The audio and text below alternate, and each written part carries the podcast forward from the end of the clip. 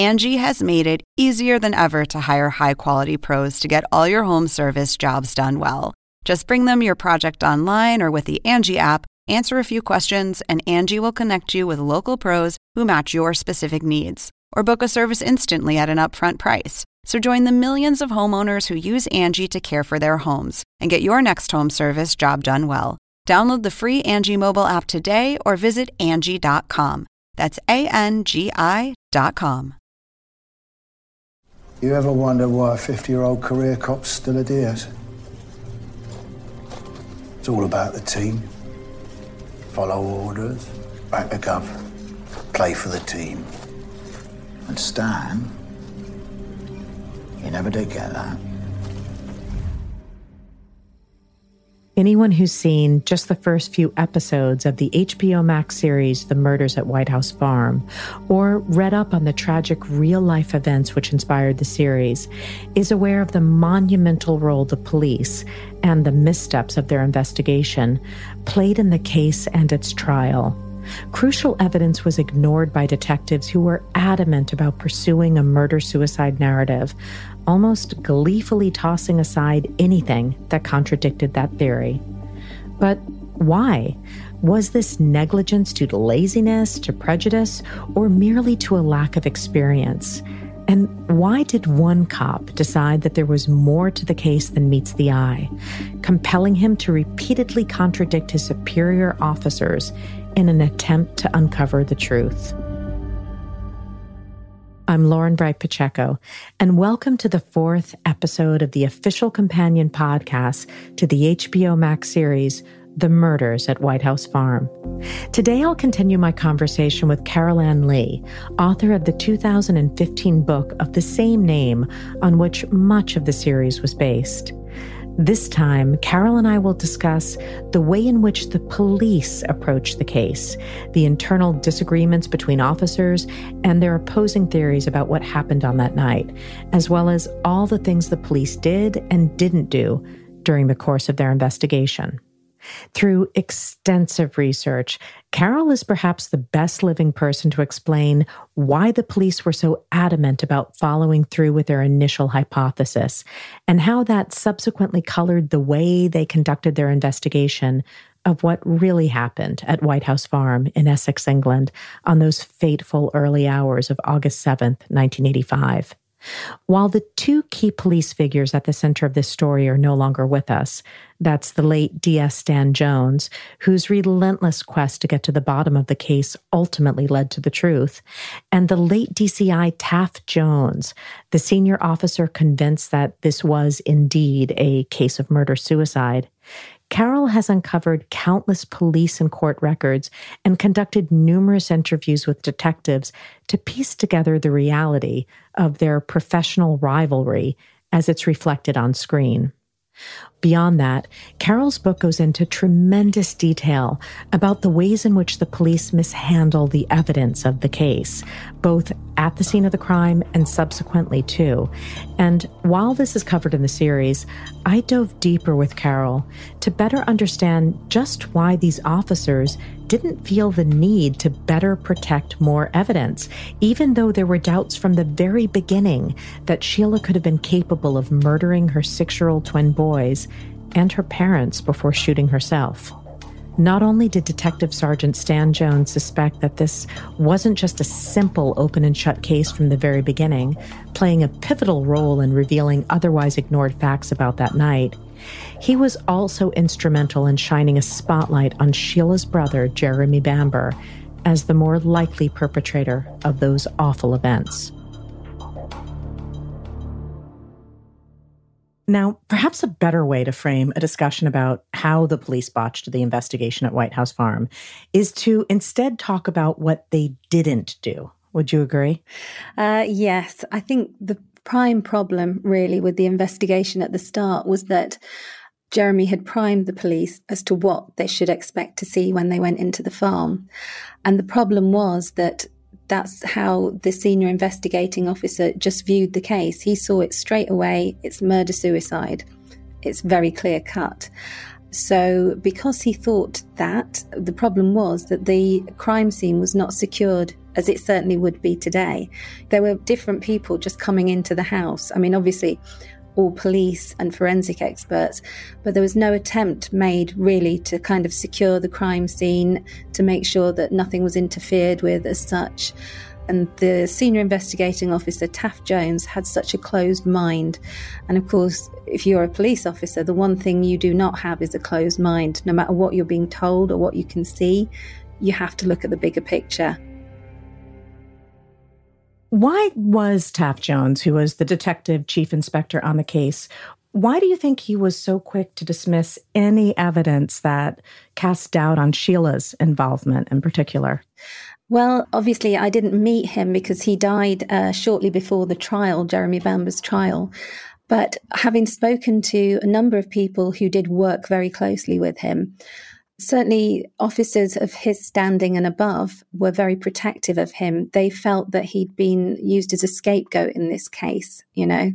But younger officers and the ones who were coming up through the ranks did not particularly like him. He was very much kind of an old school police officer, and it was his way or no way. And no matter how the evidence started to turn, he just had his view that it was Sheila, it was open and shut, it was very straightforward. And no one could really shift him on it, whether it was his fellow officers or whether it was the family members coming to him and saying, Look, we're not happy about this and this. And you'll see in the drama, of course, where he gets very angry with Anne Eaton, who's Sheila and Jeremy's cousin, because she's wanting him to look at different aspects. She's telling him, look, you need to look at Jeremy. His behavior is weird. We've got the silencer. He did call her Miss Marple and interfere in Miss Marple. That's not artistic license. He actually did say that to her and really shouted at her, made her get out of the office he just didn't like anyone else telling him how to run his cases either. I mean, nobody does, but he did have a very closed mind. One thing I am sure of, Sheila knew absolutely nothing about guns, so how could she have shot them all? Your cousin Jeremy says different. He said she'd been out shooting. Well, he's wrong or, or he's lying. Why would he do that? Look, we aren't here to accuse anyone. We just. We're concerned that you're jumping to conclusions, treating this as a closed Stop case. right then. Why? I want a record of this. Stop right then or you'll get out. If you're going to ignore the vital evidence, Oh, you're I am, helping me out, there. you? Give me vital evidence. I am telling you that Sheila couldn't You're telling have me. done Who the hell do you think you are? Hey, Miss Bloody Marple, get out of my office. That was his reputation then within the force. You know, I was wondering how accurate the series depiction was of his stubbornness and his, you know, very, very set mindset. Yeah, he was. He was a very stubborn, very fiery individual. Having said that, you know, he worked in the police for many, many years and he did do a lot of good work. But I think certainly this case really was his undoing um, as far as his public reputation is concerned, because he did not go in there with the attitude he should have done, which is to be open about everything. He just seemed to want to get in there, look around, say, yep, it is what it is. Yes, she committed these murders. Then she turned the gun on herself. She's a nutcase with a gun, basically. But very quickly, other people saw it from a different angle. But even then, he didn't want to know. Angie has made it easier than ever to hire high quality pros to get all your home service jobs done well. Whether it's routine maintenance, an emergency repair, or a dream project, Angie lets you compare quotes from multiple local pros, browse homeowner reviews, and even book a service instantly. Angie's been connecting people with skilled pros for nearly 30 years. So the next time you have a home project, bring it to Angie to get your job done well. Download the free Angie mobile app today or visit Angie.com. That's A N G I.com. It's almost when you watch the series, it's almost as if he didn't want to take the time to actually analyze the evidence that was available.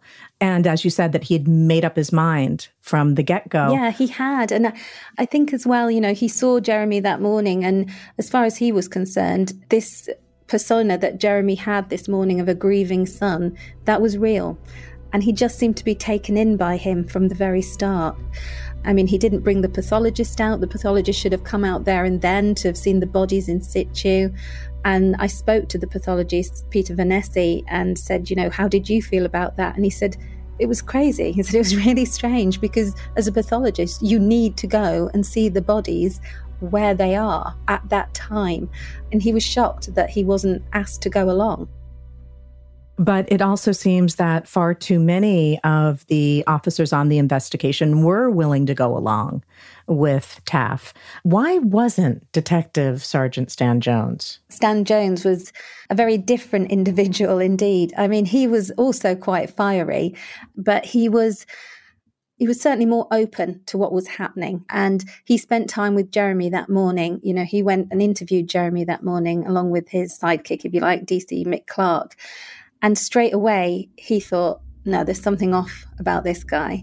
There was a moment which you do see in the drama where Jeremy and Julie are together, and Stan Jones heard them talking and he heard a giggle. And he opened a door and they kind of came apart, looking very startled. And in the drama, it's Anne who we see witnessing that, but actually it was Stan Jones. And that for Stan Jones was really a key moment.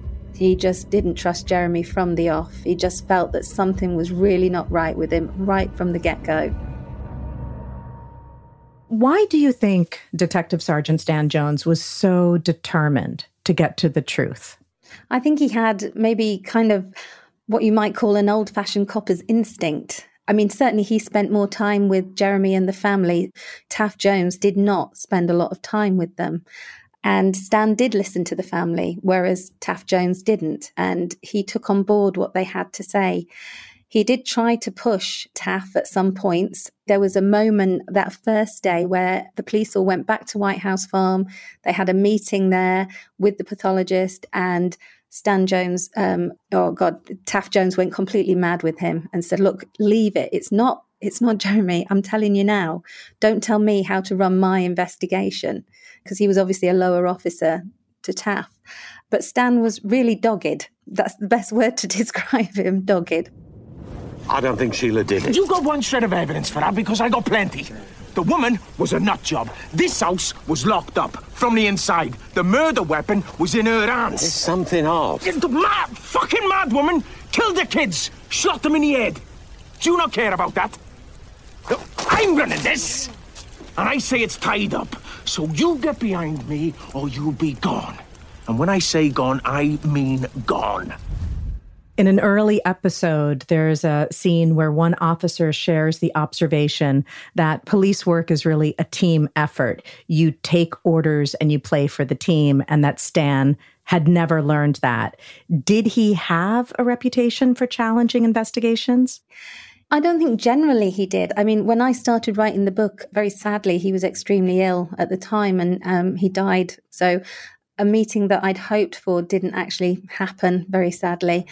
He was, like I say, he was fiery in a different way to Taff. And, you know, in the same way, if someone told him, don't do that, he'd think, no, no, I need to look at this myself. So he was certainly more open to talking to other members of the family, which definitely helped because they gave him background. He observed Jeremy in a very different way to the way that Taff observed him. Taff was completely blinkered, saw, you know, the grieving son, that was it. Whereas Stan Jones heard the son who's supposed to be grieving giggling with his girlfriend that morning and thought, hang on, this doesn't add up at all. And he observed him as time went on and really started to thoroughly dislike Jeremy. When you talk about the fact that he chose to see things a different way, there's a brilliant series of scenes in episode one where we see Stan Jones processing the inconsistencies in the crime scene. Is that something that was in keeping with that intuition that you mentioned earlier? Yeah, I think so. I think he felt more strongly about the surviving members he was just more open minded generally. Having said that, in his own way, you know, he got his own bee in his bonnet that it was Jeremy. And I don't think he was quite willing to let that drop in the same way that Taff was convinced it was Sheila. So you had Taff thinking it's Sheila because she's mad, Stan thinking it's Jeremy because he's bad. They were at opposite ends of the spectrum there and they never did meet. You mentioned that he had these relationships and they ended up being very important in terms of cousin Anne and Jeremy's girlfriend Julie. Was that an unusual thing for police officers to kind of befriend the family in that way? I don't think he befriended them as such. I think it was more that he was absolutely certain from the start that there was more to come, especially from Julie. And he was watching Julie all the time. And he did feel that there was going to come a point where she would crack and she would tell the truth. And so the day when she rang the police, she rang Stan and said, I need to talk to you. And it didn't come as a surprise to him at all. He was just waiting for that moment. He was absolutely convinced it would come. Julie, thanks for coming down. Are you all right? Do you want tea or. No, I'm fine. Now, what can I help you with?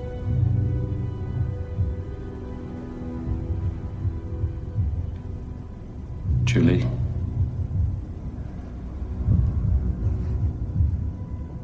I want to tell you what really happened that night at White House Farm.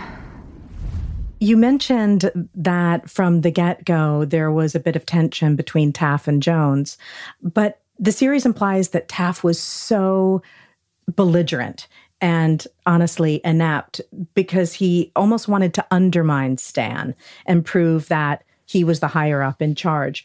Was the difference really that big? And did it continue throughout the investigation? Yes, it did. And I think I'm not sure quite how policing works now, but it was very much, you know, you have your rung on the ladder and you stay there until you get a chance for promotion. You know, Stan was told you can't go over your boss. You just can't do that. In terms of the ranking and the hierarchy, we also get the impression that Taff was interested in rising up through the ranks and socialized with higher ups. We see him playing golf with his boss at one point, rather than focusing on his actual job. Did he have that sort of reputation for being a climber? I'm not sure he had a reputation for being a climber, but certainly, you know, he socialized among his own circle, so officers of the same rank. As I said, the people that I spoke to certainly a couple of them, just as younger officers, felt that he was very intimidating. He'd worked in the police for, you know, many, many years and he had risen through the ranks, you know, so he had done things right. But this case in particular, he just was not willing to be open minded. And that was his downfall. Because Taff was so convinced that it was open and shut, do you think, had Stan Jones not challenged it, that it never would have come to light that Jeremy could have been responsible?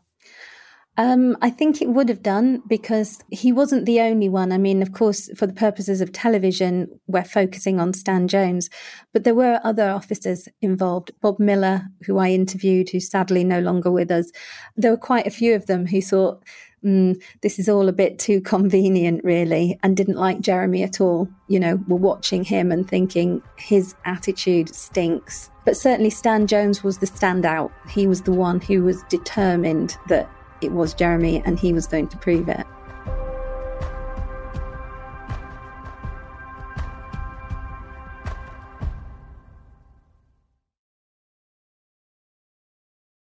In terms of just the police force in general, why and how did they badly mishandle evidence from the start? Just because I hate to say it, I feel mean saying it, but because Taff Jones had such a closed attitude, you know, he went in there and they'd been directed by Jeremy to believe that it was a murder suicide. He went with that. There was no attempt to preserve the scene. There was no fingerprinting done. That wasn't done until the next senior investigating officer came on board, Mike Ainsley, who really turned the whole thing around. So there were lots of mishandlings. The fact that exhibits were not handled properly, the silencer primarily was not handled correctly. There was just like a catalogue of errors in sort of the first half of the investigation. And certainly when the trial was held, the newspapers really ran with the story of the inept Bamber police. And unfortunately, Essex police did get a reputation after that. And if an investigation was badly handled, they would call it doing a Bamber. So, yeah, it outlived them for quite a while, unfortunately. You mentioned the fact that so much of the crime scene was compromised before it could really be utilized, but there was also the fact that they burned so much of the evidence and, you know, thereby disposed of crucial stuff. Why do you think that decision was made? Well, as far as how crucial it was is concerned, I'm not entirely sure because they certainly burned the mattresses, carpets, and so on. They asked Jeremy if, if he wanted these things kept, and he said, no, just keep anything that's of value and they destroyed the rest. And then what happened much later was that the evidence that had been preserved over the years, such as Sheila's nightdress and so on, in 1996, even though Jeremy was still protesting his case as a miscarriage of justice, Essex police again then destroyed the remaining evidence. which should not have been done at all. And in fact, one of the officers who was directed to go and get these boxes of evidence and destroy them was not happy with it at all you know, and he wrote to his bosses and said, I don't like getting rid of stuff like this. You know, it's still an ongoing case. All right, he's in prison, but he's still saying it's a miscarriage of justice. So those errors, to some extent, did continue. And that's why Jeremy has so much mileage, unfortunately, because mistakes continued to be made. SOCO were finishing up at the farm today, and the boys have asked if you'd like their help cleaning up. There are a lot of blood-stained items. Anything with blood on you can burn. I, I want it all gone. Now, you mentioned that the local force has been kind of portrayed as bumbling.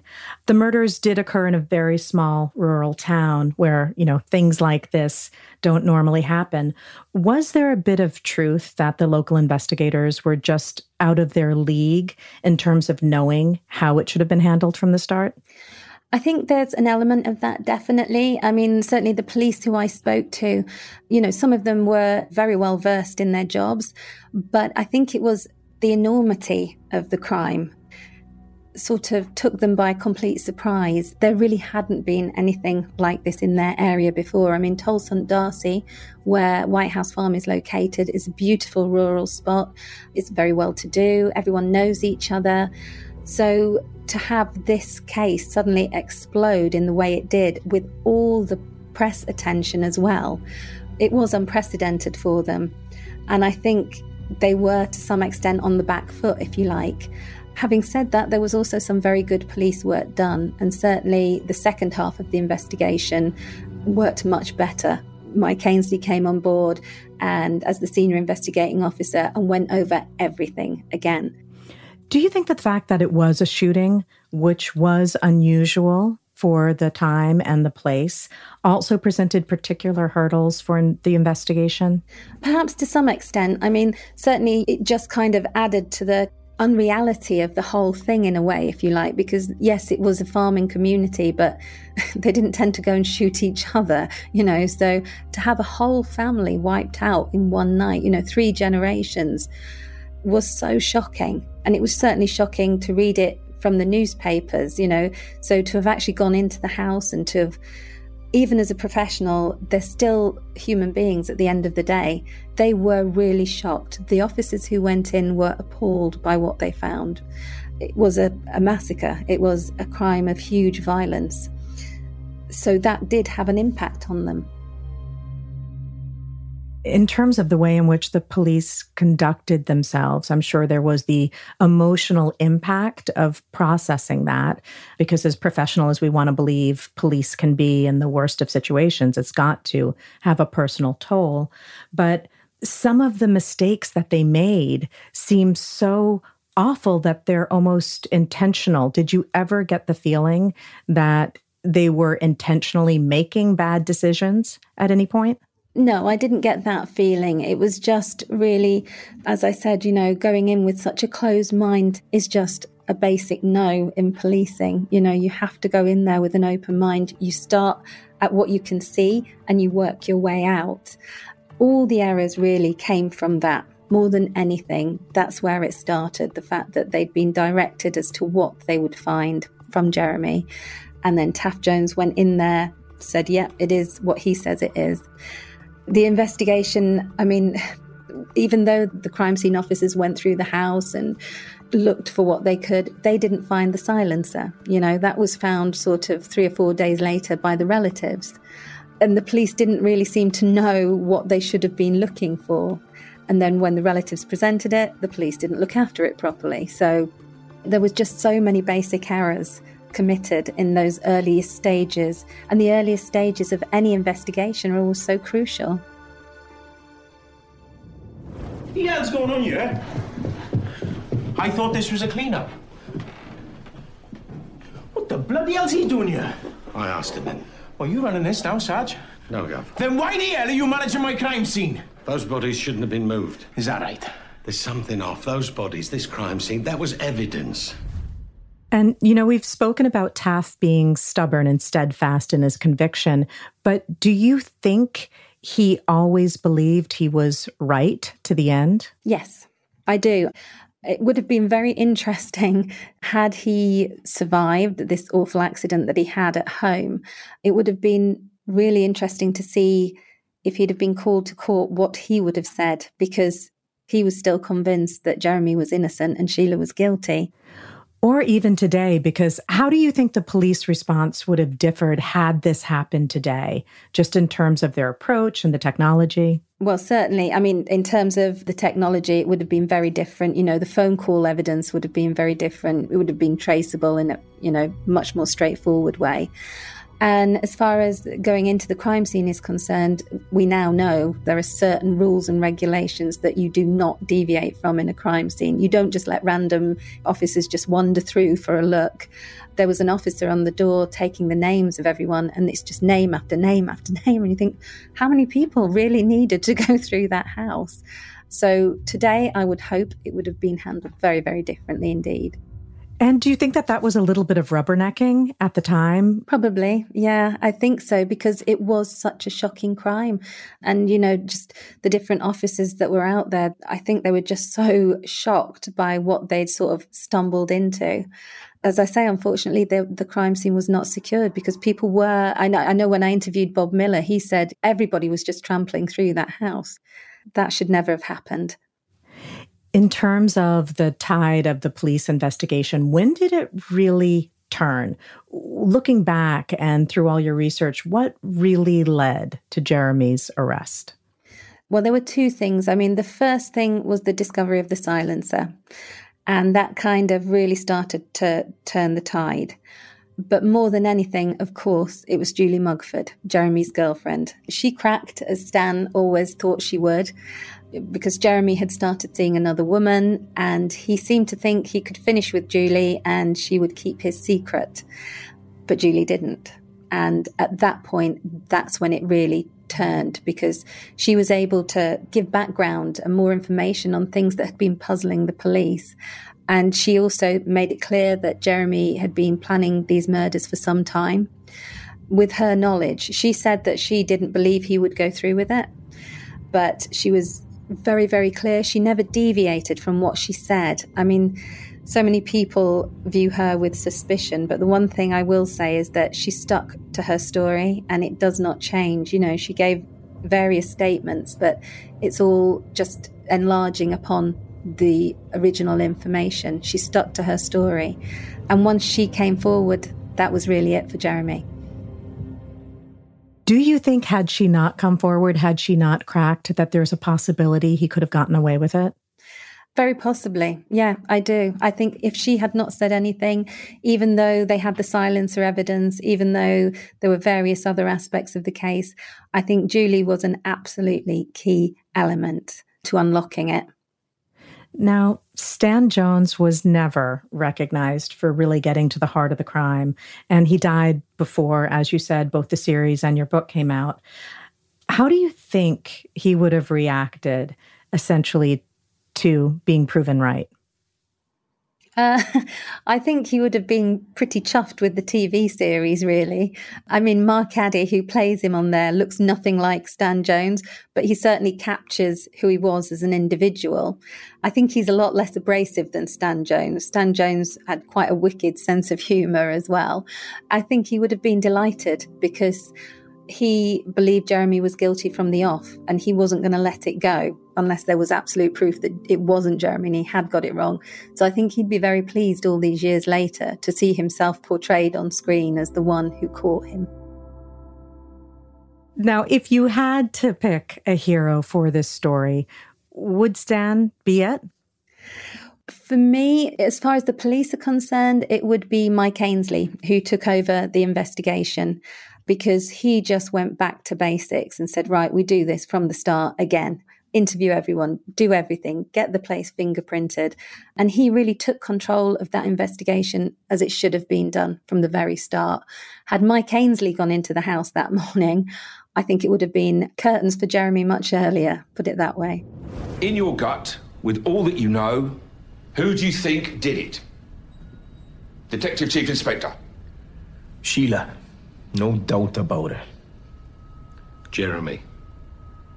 Jeremy. Jeremy. Jeremy. Jeremy. Jeremy. Jeremy. Jeremy. Jeremy. Jeremy. Right. As of now, Chief Superintendent Ainsley will be taking charge of this investigation. Mike, I trust you'll put everything you've got into catching this Bamber bastard. I certainly will. And this time, we will not fuck it up.